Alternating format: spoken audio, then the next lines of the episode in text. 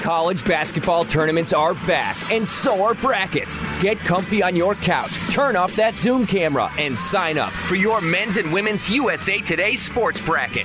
Register at brackets.usatoday.com.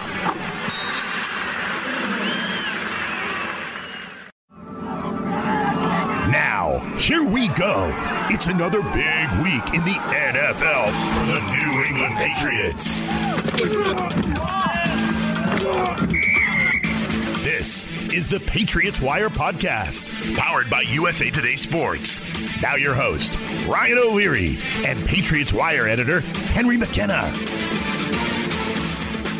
Yeah, Trent's whole thing is when he's when he's healthy, in shape, and ready to go, he's as dominant as any tackle in football, and he proved that early in the 2019 season. Since then, it's been kind of a roller coaster. So really, what he needs to do, I think, more than anything, is get himself in the best shape of his life and come out ready to prove that he is a dominant tackle in the National Football League. And and really, that's all it takes. If if, if Trent gets in shape and stays committed there's there's not a better talent out there. Well, there's Raiders general manager Mike Mayock talking about Trent Brown not so long ago, Henry. Mike Mayock was talking about Trent Brown. Really sounds like he loves the player, right? Anyone who will listen, Mike Mayock wanted to let them know that Trent Brown comes in out of shape and doesn't always try that hard.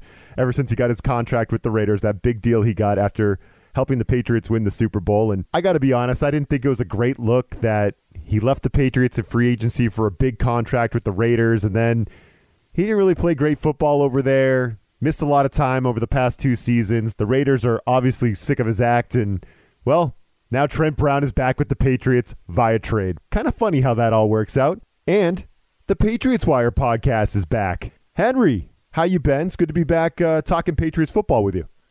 Yeah, we are back. You can't see me right now, but I'm like hands up, touchdown formation. You know, it's, um, it's I'm stoked. Back, it's good. Yeah, it's good. Yeah, I hope I hope fans are are pumped to uh, to get a listen in on us, and uh, it's good that this is like the perfect time, honestly, to resume the podcast because at least it seems there should be a lot to talk about over the next few months. Usually, the off season is kind of quiet for the Patriots, but they're seven and nine they have the 15th overall pick and they have a very considerable amount of cap space. So there should be a lot happening. Um, and even like over the last 36 hours, like you said, we saw the Trent Brown trade. We saw N'Keal Harry is drawing trade interest around the NFL. So things are happening. It feels like it feels like it could be a busy, you know, 10 days with free agency looming. Oh, it's going to be crazy. We're going to get to Monday and Tuesday, which is that tampering period that I, I, think the NFL just created for Adam Schefter to break all the news for us, to tell us where all the free agents are going. And I'm sure the Patriots are going to be in on that because, as you were just saying, they have $64.5 million of cap space. We're going to get into that. And one reason that Belichick and the Pats have so much cap space, Henry, is because I think Brown had to restructure his deal just to come to New England. So that's just that just kind of shows you why Belichick's just been in cost saving mode while there's so many other teams out there that seem to be up against the cap. That's not the case for the Patriots. But I want to get your take on old friend Trent Brown coming back and what it means. And I was reading one of your stories on the Patriots Wire, and it almost is like, why would Trent Brown be coming back? What would that signal? Well, maybe that'd be a thing for a new quarterback who might want to come and play behind a really good offensive line, right? So, first of all, how do you feel about Trent Brown coming back? And is he bait, Henry, for a really good quarterback? Yeah, I think there's a trickle down effect uh, at multiple positions with Trent Brown. So he shows up and you played that Mayock clip where he talks about motivation. Well, Trent Brown's going to be a free agency in 2022. He's on a one year deal. His deal is incentivized. So he has two big reasons to play well, which is one, he's going to get more money in 2021 if he plays well, um, assuming those incentives are tied to, you know, play time or whatever. And they will be, obviously. And then in 2022, he's going to hit the market and everyone's going to be looking at his film again. And sort of like when Jamie Collins left and came back. Uh, a one year film with the Patriots can really make you a lot of money. You can go from making the veteran minimum to making you know top of your position dollars. It could really sort of re- rejuvenate uh, your your playing level and recuperate your earning power. So he's set to make about 11, up to 11 million. It's it has not yet been reported how that money is going to get paid out um, in terms of incentives and what's base and what's guaranteed and all that.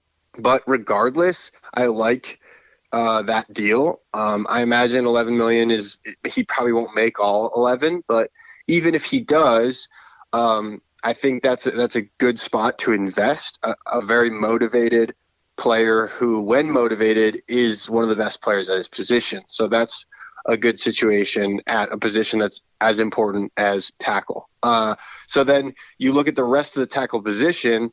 You've got Isaiah Wynn, a guy who's missed 30 games in three seasons. That's at left tackle. And then at right, you've got Marcus Cannon, who's a $9 million cap hit if you cut him or trade him, you save 7 million. So let's say they do cut or trade Marcus Cannon, that basically like offsets the cost of Trent Brown, right? Of acquiring him, um, aside from the the picks that the the pick swap that that they did, um, which was Patriots gave up a fifth and the Raiders gave back a seventh, so they fell two rounds. The Patriots did. Um, so all in all, that looks honestly like a really great deal. The, the Patriots could ask Cannon to take a pay cut um, because they have leverage through Brown. They could just cut Cannon and make Brown the sort of imminent starter. But either way, having three tackles is good. Having um, three tackles that are all sort of like paid under market, which a Cannon may end up being, that's good. And then, like like you were alluding to, when you have three tackles, three starting tackles, um, it just looks good for free agents and the patriots need that. They need to start building sort of their their profile. Um, after last season it looked like they didn't do enough to support cam newton. They have to start looking like they can support a quarterback not named tom brady. And uh, getting a tackle that's available is a good start getting some receivers um, emmanuel sanders got cut today golden tate got cut a week ago um, so th- that's, I mean, those guys aren't, aren't going to cost that. John Brown is another guy who got cut. Those guys aren't going to cost that much money. And yes, you know, the Patriots should pursue one of these big name free agents like Corey, Corey Davis or Curtis Samuel, um, tight ends, Hunter Henry, Jonnu Smith. Uh, but picking away at these free agents that are like basically already available, that could set you up to get a guy like Cam Newton for a very low low deal. Uh, or even, you know, if Jimmy Garoppolo gets cut and the Patriots have a bunch of skill players in place and a really good offensive line, of course he's going to want to come back to New England uh, and, and enjoy that sort of reunion trip. So Trent Brown is like it's it's probably not a deal that everybody got stoked on right away, but it's a it's one that I think sort of signals, you know, hey, more is coming. Well, I like how you mentioned Cam Newton because I think, and I've been joking with you off air about how I think it seems like everyone in New England would be upset if Cam Newton is back and they have to watch that offense again that we watched last year, uh, except for Henry McKenna. You'd be fine with it. You actually think that uh, it would just the Patriots would be just fine to bring back Cam Newton on um, on a short money deal. And it seems like looking at the reports doesn't sound like the Patriots are thrilled about the prospect of Mitchell Trubisky or Alex Smith or Ryan Fitzpatrick or even a reunion with Jacoby Brissett. Maybe there there's that distant dream about Jimmy G, but there's still a lot that has to happen for that thing to come together. The 49ers would have to find someone better than Jimmy G. We haven't spoken in a couple months, and it does feel like the most logical solution here is the guy that was here last year, the guy that the team likes, the players like. I think the coaches like the way Cam led the team. As you've been kind of predicting all along, Henry, in your reporting and on the podcast, la- you know, last year we were talking about it. It does seem like the most logical solution is to go back to Cam Newton. Is that still what you're thinking? You have to, yes. Uh, I'll say yes first, and then I think you have to look at the points of comparison. So Ryan Fitzpatrick will probably cost about the same or a little bit more he ran the offense that the Patriots run for a year in 2019 when um, Chad O'Shea was the offensive coordinator. He got fired at the end of 2019 because he was running an offense that's too complicated to teach young quarterbacks, and that was the Patriots offense. So, um, but Fitzpatrick ran it pretty well, and as people probably remember, in Week 17, the Dolphins upset the Patriots. The Patriots tumbled down the playoff standings. They faced the Titans. Tom Brady threw an interception on his final throw.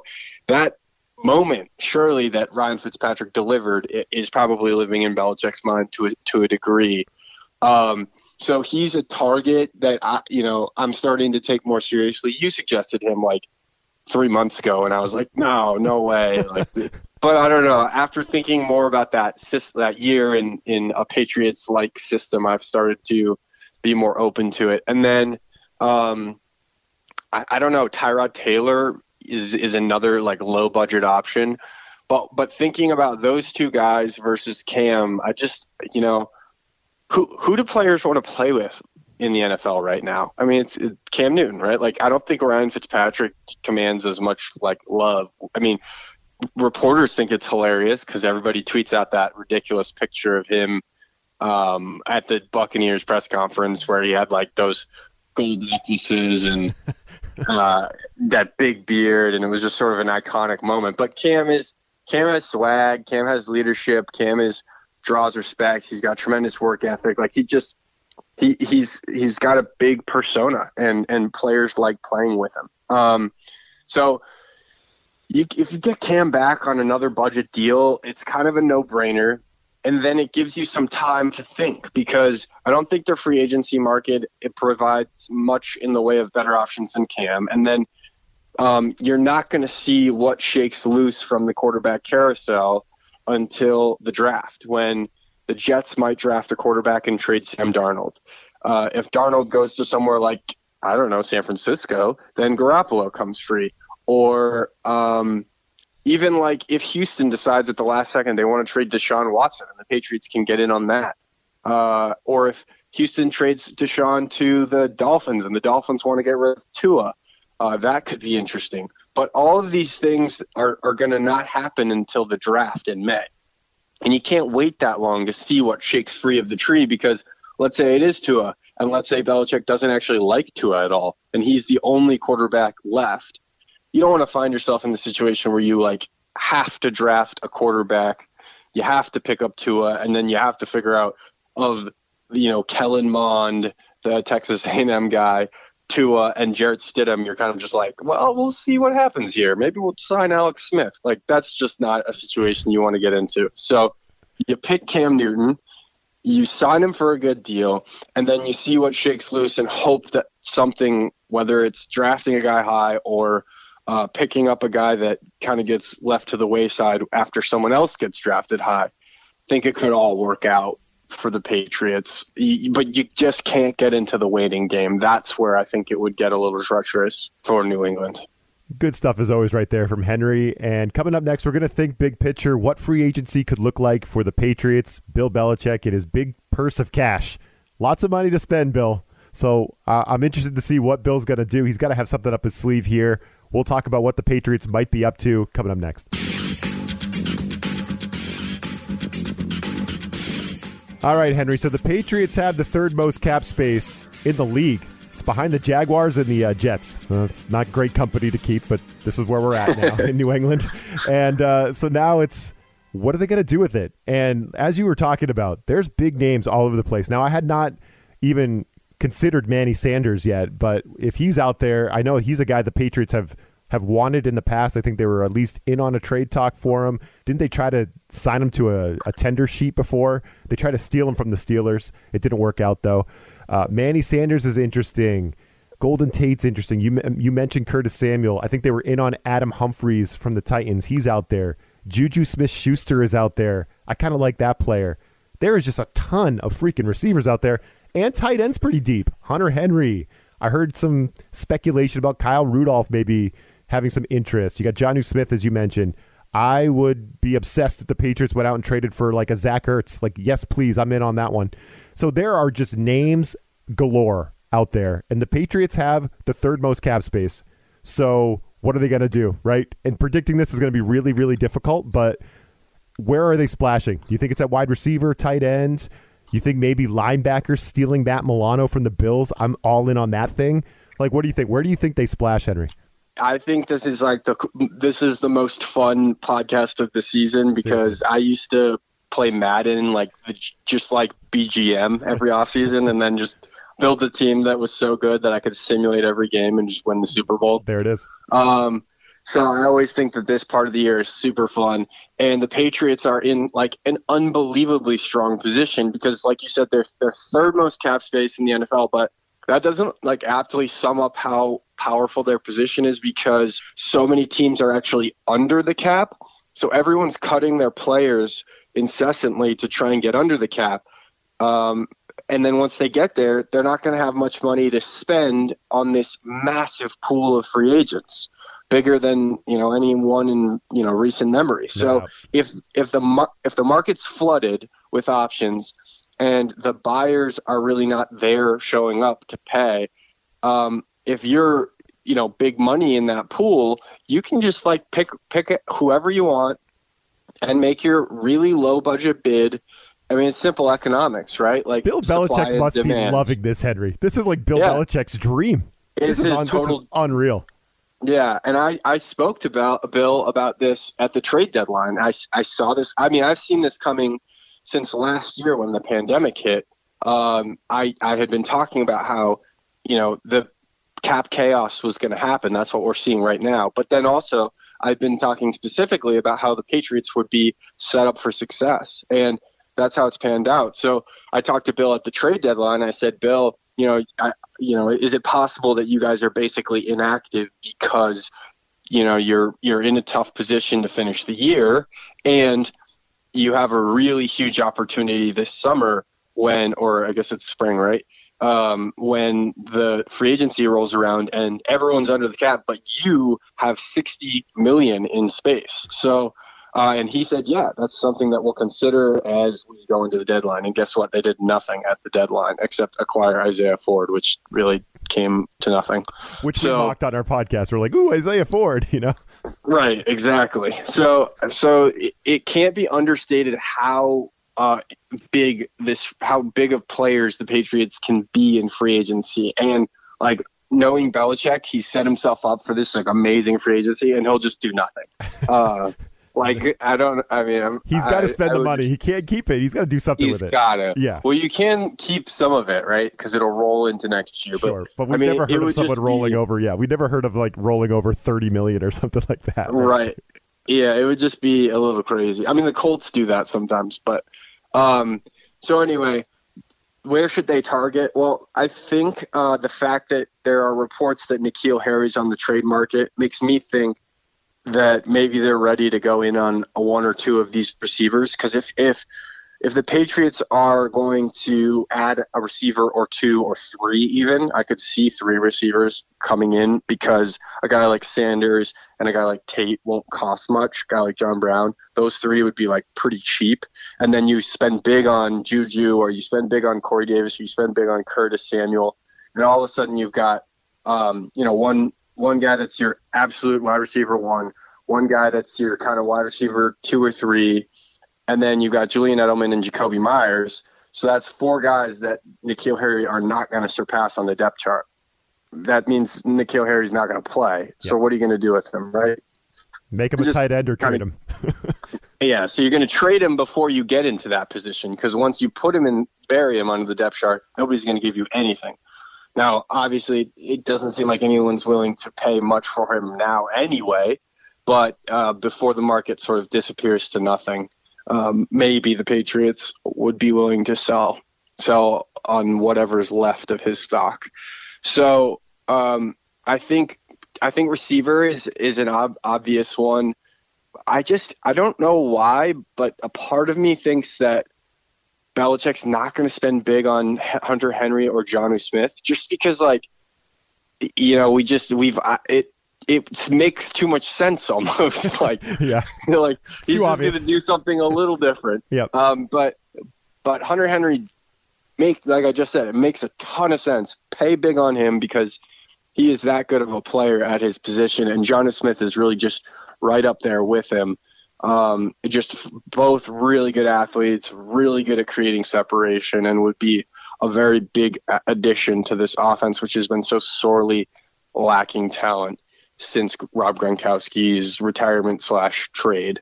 Um, so I like those two spots. But then, you know, Belichick's always thinking about the defensive side of the ball. So, you know, if he if he's considering trading Stephon Gilmore, maybe they go after a guy like Malcolm Butler or uh, a really good cornerback to to sort of like swap out uh, Gilmore for for someone else, and then um, I think linebacker is going to be a big position that they target, especially sort of the interior, someone that can be, you know, lighting up alongside Dont'a Hightower, and then maybe if Hightower retires in at the end of 2021, they've got you know the next guy already in place, and then finally defensive tackle.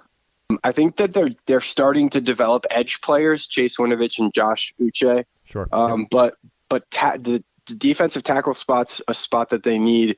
Um, Beau Allen missed all of last year with an injury. He'll be back, but Lawrence Guy is a pending free agent. He's been so important to them, and Adam Butler is a pending free agent. Has been also enormously important. So I think Butler's probably as good as gone, honestly, and um, I think Lawrence Guy is is more reasonable to expect to stick around, but less reasonable to expect to play at a high level because on the older side. So they need to get someone in there uh, in the middle of that defense. That the, the defense was really bad last year. So you know Belichick wants to put a bunch of money into that that group. Which position? It's sort of unclear, but yeah, I think there will be a big splash on both sides of the ball, probably. That's gonna be so fun to see how it plays out. And by this time next week, I'm sure there'll be moves that have been made. Belichick is when he splashes, he tends to splash right at the start of free agency, right? He did that with Stephon Gilmore. So we'll see. We'll see what happens. But I don't know. It's just good to be talking Pats football again with you, Henry. I, I, we were texting this week in anticipation, like it was our first day of school, like we were little kids. Like we were we were excited to be back. So uh, it's good to it's good to be here and you uh, break this stuff down again, my man. Yeah, yeah, always good to to get back on the phone with you and talk Pats football, and uh, should be a really cool week. I mean, I think Patriots fans. We, they just haven't been in this position for a long time where it's different. you know seven and nine and sadly it's not a great position i hate to be like we're on a high note but i'm gonna i'm gonna sneak a punch the gut to patriots fans but it's like it's actually ironically not a great position to be in where you're like all this cap money i'm like hoping that like maybe the free agency market will come to you and be good because obviously building in free agency isn't always the best path to success. But you know bill belichick's pretty good at personnel evalu- personnel evaluations so I think there's reason to be optimistic. No, I don't know how it happened. We turned into the freaking Jaguars all of a sudden. So that that's what happened overnight. yeah. so, uh, but it's all good. It's good to be back for Henry McKenna. I'm Ryan O'Leary. Thanks for joining us. The Pats are going to make plenty of moves, I'm sure, over the next six, seven days, and we'll be back to break it down. Can't wait. We'll talk to y'all then. This USA Today Sports Podcast has been presented by USA Today's Sports Media Group and is available in your favorite podcast store. Make sure to subscribe for weekly updates, the latest fantasy picks from Corey Bonini, and the Huddle Podcast, Inside the Weekly Line, with Sportsbook Wires Jeff Clark and Eston McLaren, and the Bet Slippin' Podcast. We'll see you again next week.